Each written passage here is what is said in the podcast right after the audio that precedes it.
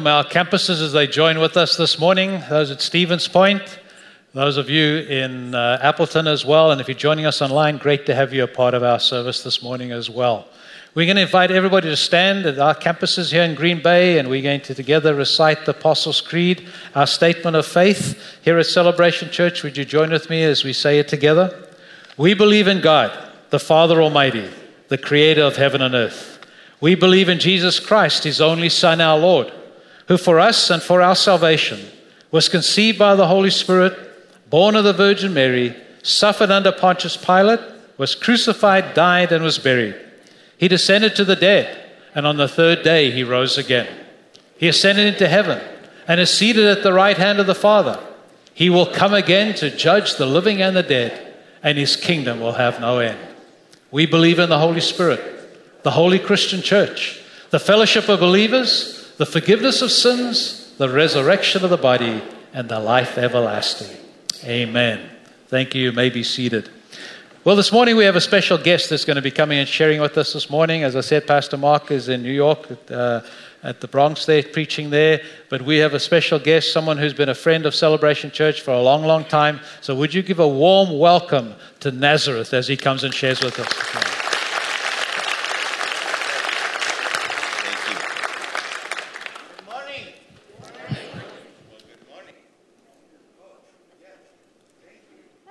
Technology.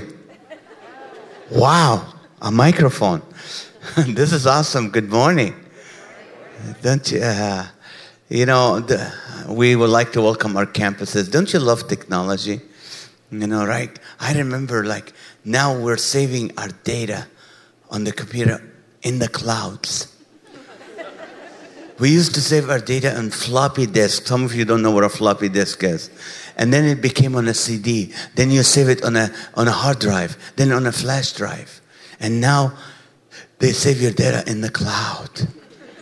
And some people are afraid, like, I don't want my data in the cloud. It will get lost in the cloud. It won't. Because when Jesus rose from the dead a few days later, he went up to heaven and they told him, go in, into the clouds. and Jesus saves. And one day he's coming back in the clouds. So your data is saved in the cloud. But God loves Microsoft, He doesn't like Apple. I know, I'm a Mac guy and I feel bad, but yeah. Because you know, the Bible said that if you tithe, if you give money to church, God's gonna open the windows of heaven. Not the Macs of heaven, the windows of heaven. And I understand because God doesn't like the Mac logo, the Apple logo with the apple with the bite. That's where sin entered the world. Thank you, I did that. well, my name is Nazareth. I was born in the city of Nazareth in Israel. And it's a family tradition to name me after the city. I feel sorry for my brother Waikiki, my other brother Albuquerque, and my sister Buffalo. And now my new cousin Sheboygan. Uh, I am not Jewish. I am not a Muslim. I am a Christian from heritage of Christian background.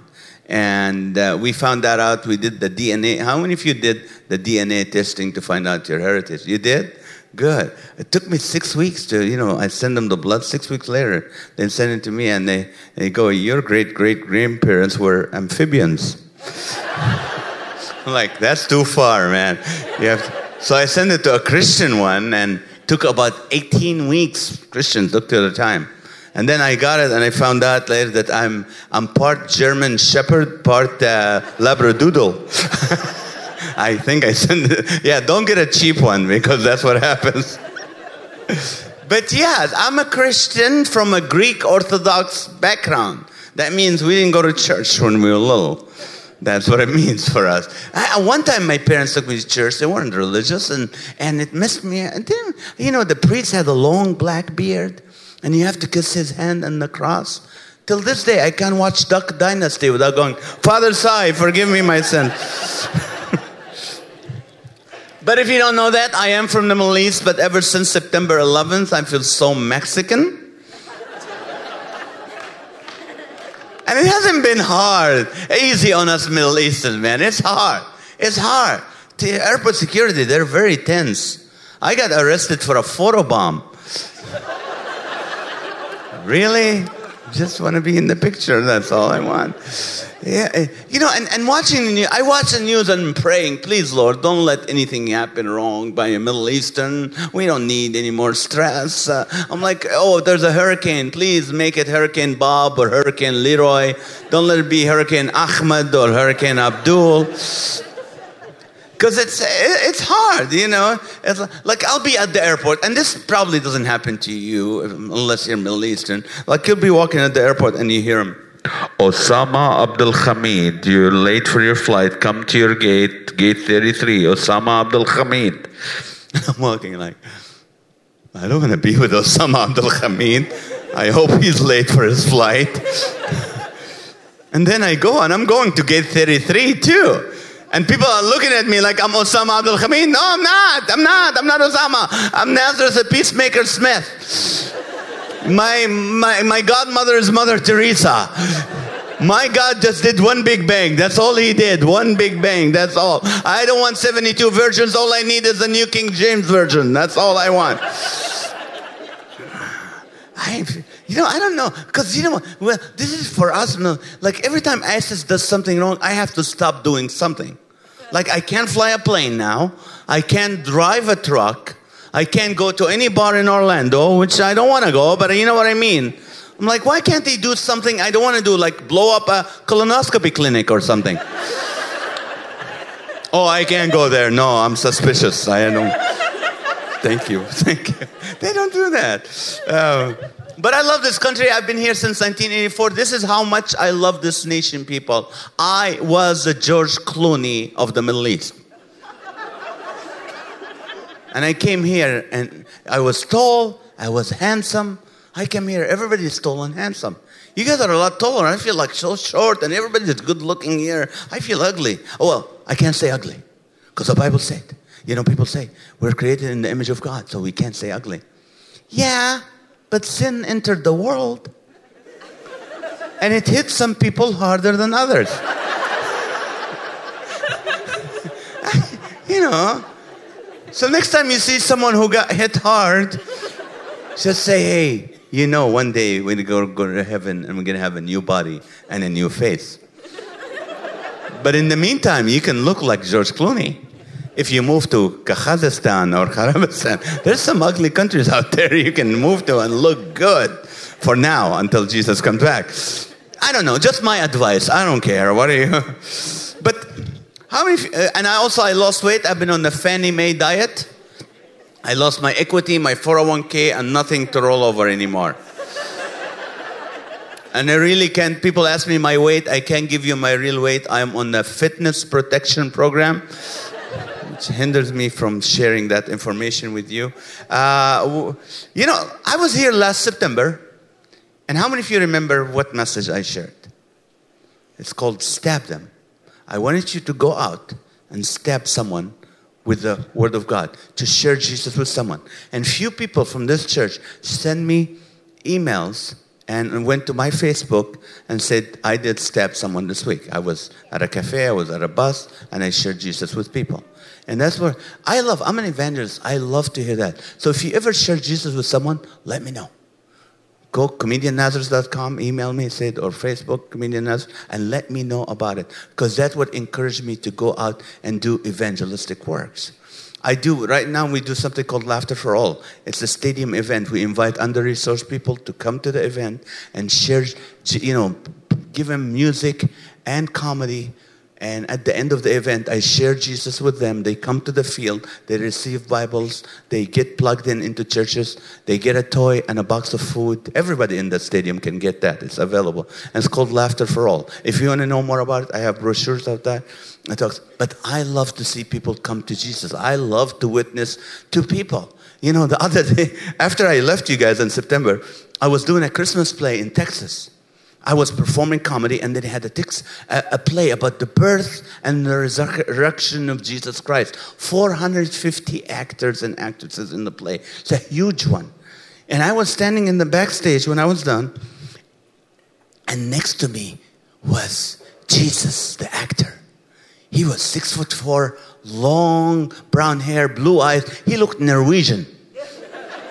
What's the true Jesus look like? Uh, and not the real Jesus, but that's what we think Jesus should look like. He, he was looking great. And I was standing next to him. I was like, ah, I started singing, I can only imagine what it would be like. And I'm looking at him like, oh, hello, Jesus. And he goes, hello. I go, can I touch the hem of your garment? And he goes, you're a weirdo. What do you want? I'm like, that's not how Jesus talks. I go, so uh, you attend this church, Jesus? He goes, no, I'm a hired model actor. They hired me to do this. I'm like, what? They hired a model to do Jesus? Don't they have good looking people in the congregation? He goes, hey, they hired me. I go, so where do you go to church, Jesus? He goes, oh, I'm not a Christian. I don't go to church. I'm serious. That's an when the evangelist in me started kicking in. I started witnessing to Jesus. Like, he need you. Who's your daddy? and he got nervous too. He's like, I, I gotta go get resurrected. You can't. Read the book. Read the book. And I don't know what happened. I didn't think much about it till a week later, I was at a missions conference and sitting with some missionaries, and this missionary was so proud of himself, like, I got to witness to the Prince of Denmark. I'm like, I witnessed to Jesus. but um, this last week was hard for us, me and my wife, because, you know, we have a son in Newport Beach. He just turned 18, and we had to drop him at college. Anybody done that? Isn't that the hardest thing in the world? Oh, oh, it's hard. Nobody warned me. His mom's crying, you know, making sure what he's gonna eat. What this is what you're gonna eat today, tomorrow, and this is what. And, and I was just, I was just, I almost cried, and I, I don't cry, because we have a drought in California. I don't want to waste my water. but I, I, it was hard. It's, it's like returning a leased car that you love and you have to walk home after that. Here you go. You can have him. Okay. It would be easier if they give you a new baby after you return. You, you go to college, drop your daughter or son, they give you a new baby. Here you go. Work on this one.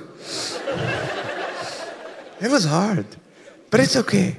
You know, so um, I told you I was teaching on witnessing to Jesus. I was encouraging you to share Jesus. I've always shared Jesus on the plane. And what happened after?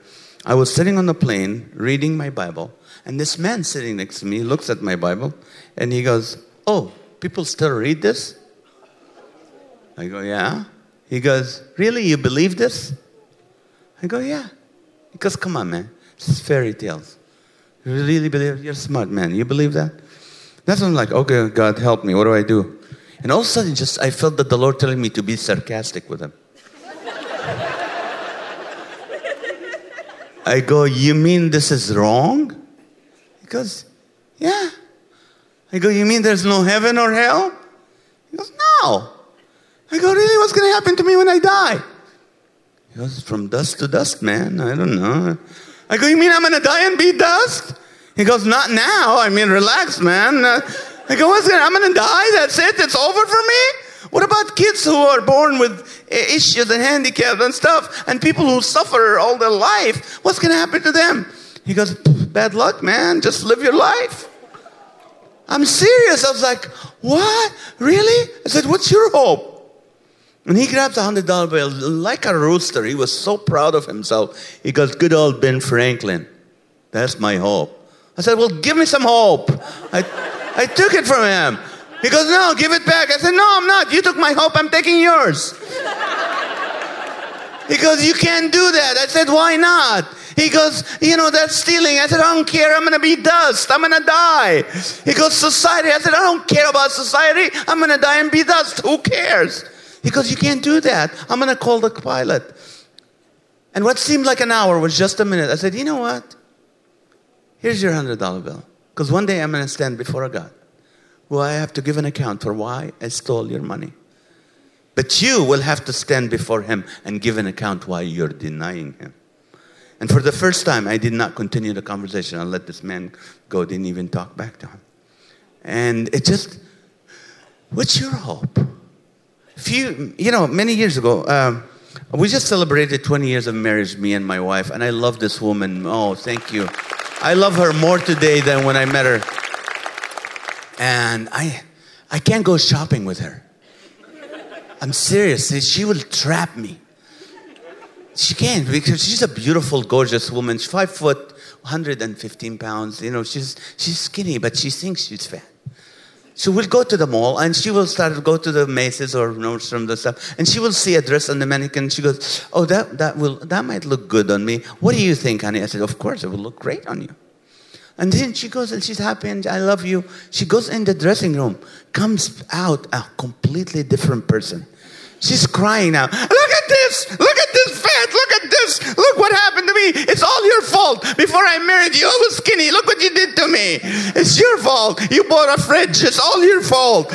Always taking me out to eat. It's your fault. Look at me. What happened to me? I don't know. Let's go home. And we never buy anything when I'm with her. And we drive home. And she goes, Oh, Taco Bell still open? Are you hungry, hon? I love that woman. And I know what, what, what I love her so is I remember when, when we first got married, just newlyweds, I was doing uh, tax accounting for a firm while doing comedy, and then they laid me off. And I, I knew it was the Lord, but they laid me off. And I came home and I was like, I don't have a job. I, we have six months severance, but after that, I'm done. But I can get a job tomorrow. She goes, No, honey, you go and do what God told you to do. You go do comedy. God called you for this, you do you do it. I said, honey, we're going to starve for years because I don't know. I mean, Christian comedy, there's no love in the offerings and stuff like that. I said, it's going to take a while for me. She goes, I don't care. We'll go through it together. I go, wow, that's awesome. So one time, a few months later, I was talking to a relative who's very wealthy. And I was just sharing, oh, hey, I lost my job. I'm full time comedy. And he takes out his Rolex gold watch. He goes, Naz, if you ever need help, sell this one. I will take care of you. I was like, wow, thank you. So I came home. I was like, honey, look what happened. We have this watch. So put, we put the watch in a drawer, like where no one can get to it. And that was our hope for a while. I was like every time we go to check, we don't have enough for the rent. Can we sell the watch? No, no, no, no, no. Let's save it for a harder time. And we tried, and we ne- we haven't used it till one day we were completely. There was no way we're gonna pay the rent, and so we went to a jeweler together. And I went to a, a nice jewelry place. I said, "Excuse me, I want to sell this watch." And he looks at it, looks at it, and looks, and does this. He says, "Excuse me, I want to call a friend who's also a jeweler." His friend came in and looked at it, and and they go, he goes, I'll give you $17 for this one. Like, what? He goes, Yeah, that's a fake watch. Are you sure? And the other guy he said, I'm sure, let me show you. A Rolex will never have that.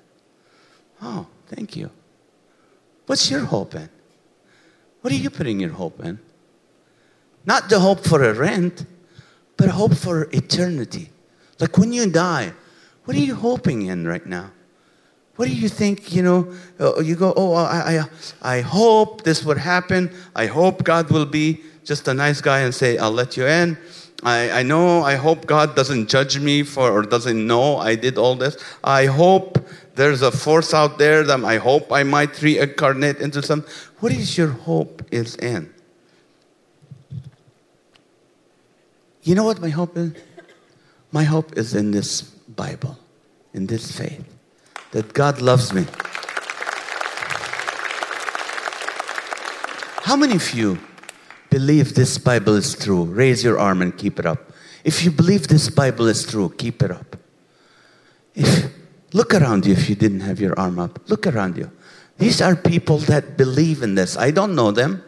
I've never met some of them. They believe in this book. Now, thank you. Now, how many of you who raised your arm, either a doctor, a nurse, a teacher, a computer, an engineer, computer program, an engineer, a scientist, whatever it is, would you raise your arm and keep it up?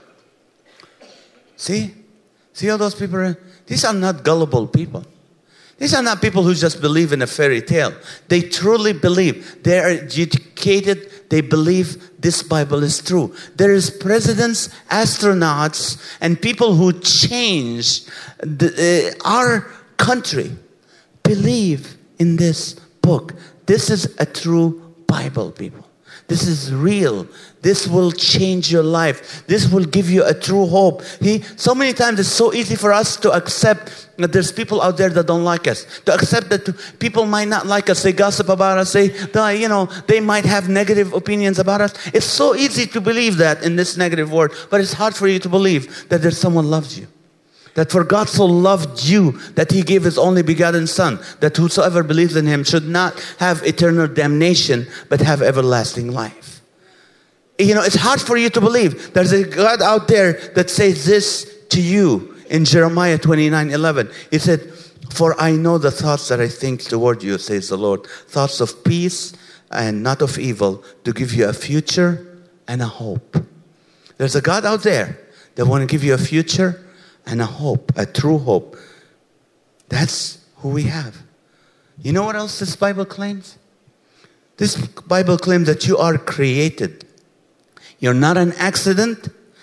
You know, you are created by a God who's in heaven, who loves you. You're not an accident. You didn't come from amphibian, you know, amphibian. You didn't come from a, a cell. You were created by God. He purposely created you. When, when John, my son John Newport, was little, we, he went to school, and at school, I think second grade, they were teaching about evolution. And I went to the teacher. I said, Excuse me, why don't you also teach him about intelligent design? And she goes, Listen, Mr. Smith, that's my name for immigration reason. she goes, Listen, Mr. Smith, my great great great grandpa was like a worm. And through millions and millions of years, he had a hand stick out and leg stick out, and here we are today. I told her, well, my great great grandpa was Adam, and he should have stepped on your grandpa a long time ago. you're, you're not an accident.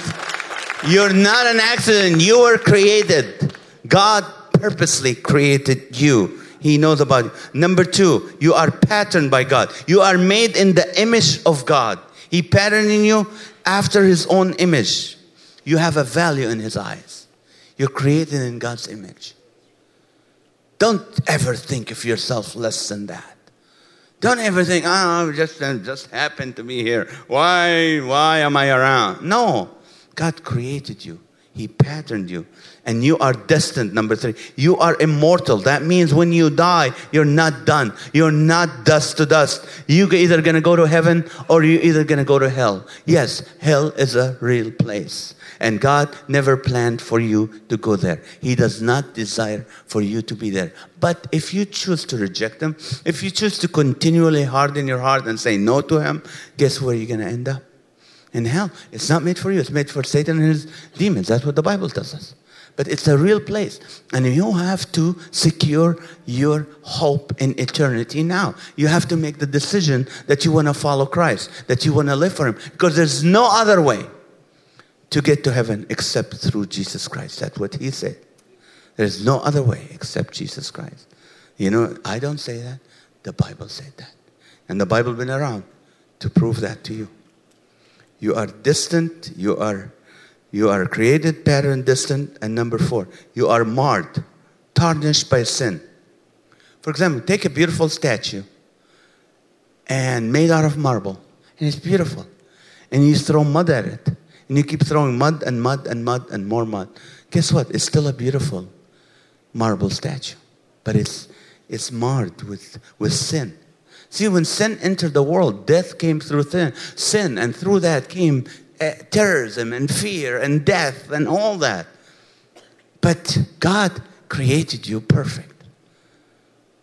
I was, uh, for our 20th anniversary, we saved forever and we, we went to Italy. We were in Italy, and how many of you have been to Italy? Italy is full of like naked statues. That's all it is. Just like a big museum with naked statues. They didn't tell me that in the brochure. I'm walking out there with two daughters. I'm covering their eyes. Don't look, don't look, don't look. All the fountains, naked statues. Yeah, don't look. Like they should put ratings on them, like PG, R. I don't. I'm like, and then my girls are like, what did this hero do? It says that he defeated kingdoms and he, I don't care what he did, he's naked. Don't look at him. Really, if this guy knew that after defeating all these kingdoms and emperors, he gonna stand naked for etern- forever? He wouldn't do it. He would have stayed home. That's why you don't see in like female, uh, only Venus because she has no arms. She couldn't put her clothes on. That's why. Just, that's it. It's just like, come on, people, cover them. And would you rather? Would you? I mean, think about it this way. Let's make it hit home. You know, you don't want to see Lincoln naked. You go to DC and you look at Lincoln. Uh, oh, the Civil War. I don't care. Put some clothes on. But it's a statue, and it doesn't matter. It's a beautiful statue, and as more you can put as much mud as you want on it, because God knew that sin is going to tarnish us. That's why He knew, and before we even created, God planned that one day Jesus, God Himself, will become a man live a perfect life on this earth. And in due time, he will go to the cross obediently. And on that cross, he's going to take the, the sin, the, the, the, the judgment that you and I deserve for breaking the commandments of the Holy God, from coveting, lusting, cheating, whatever it is. We broke God's commandment. God, Jesus died on the cross for that and says that the blood of Jesus Christ will cleanse us from all unrighteousness. And just as you can see a statue of marble with all the mud on it, and then you take that water and that blood will wash it all off and it becomes perfect clean. And God looks at you and said, I see you perfectly clean and righteous because you put your trust on what Jesus did on, on the cross for you. And if you put today in Wisconsin, if you put your faith and trust in Jesus Christ, He will cleanse you from all that. And you can become righteous in God's eyes. And you will be secure to go to heaven when you die die today, tomorrow, or in 50 years, God will take you to heaven because you put your faith and trust in Jesus Christ. That's what God did. That's what's called good hope. That's the hope we have. That's the hope we have. Number five, you are invited. So if you surrender your life to Christ, if you confess your sins, if you say, uh, you, know what, God, I, I, did, I did wrong, I broke your laws, I broke this, but today I want to come to you. Would you please accept me? Would you please? Uh, and you are invited to spend eternity with him. That's what happened. There's also other claims in this book. Jesus said in Matthew 11 28, Come to me, all who labor and are heavy laden, I will give you rest. Hebrews 3 7 8 says, Today, if you will hear his voice, do not harden your hearts. Isaiah 41 10 says, Fear not, for I'm with you. Be not dismayed, for I am your God. I will strengthen you. Yes, I will help you. I will uphold you with my righteous right hand. These are claims from the Bible. If you're a Christian, you've been Christian for 50, 60 years or whatever, this Bible says, Fear not. This Bible says, Be anxious for nothing, but in everything by prayer and supplications with thanksgiving, make your requests known unto God. And the peace of God, which surpasses all understanding, will guard your heart and mind unto the day of Jesus Christ. God wants you to know in this Bible, He's giving you a claim. Do not be fearful. Do not be anxious. Do not, do not worry. Uh, so, if you're worried, if you're anxious, if you're scared, put your faith and trust in Jesus Christ. Now, I'm going to ask you this, and let's be honest. If you were eh, addicted to anything, it could be porn, drugs, gambling, alcohol, and God saved you from that. Jesus Christ intervened in your life, and you no longer are in bondage. You're free from that. Would you stand up and remain standing, please? Even at the campuses, do that, please. Look around you. If you're sitting here and you're still, no one in the world knows, but you do, you're in bondage to something. Jesus Christ can free you today. He can free you. It might take a process, it might be instantaneous, but Jesus can free you. And these people are an example and a witness to that. Thank you.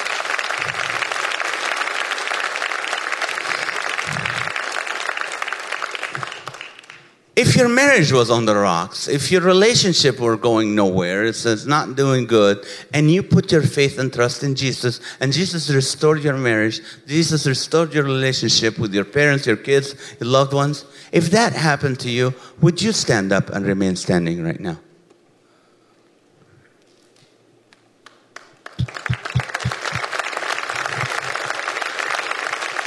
If your marriage is on the rocks, if your relationship not doing good, bring Jesus, invite Jesus into it. He can do that for you. He can restore your relationship. And these are examples. Talk to them.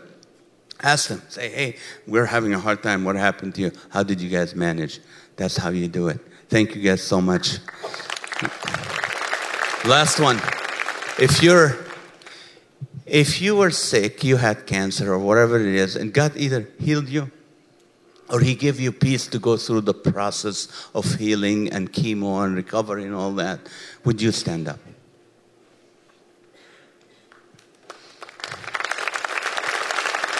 Wow. If you're sitting there afraid of, I don't want to do a blood test, I'm afraid I'm going to do this, what if this happens? Stop your what if. Look at these people and say, even if I go through the valley of the shadow of death, He's going to be with you and He's going to, he's going to be with me. He's going to give me peace. So that's what you do. You put, thank you so much. Put your faith and trust in this book. If, let me reason with you for a second.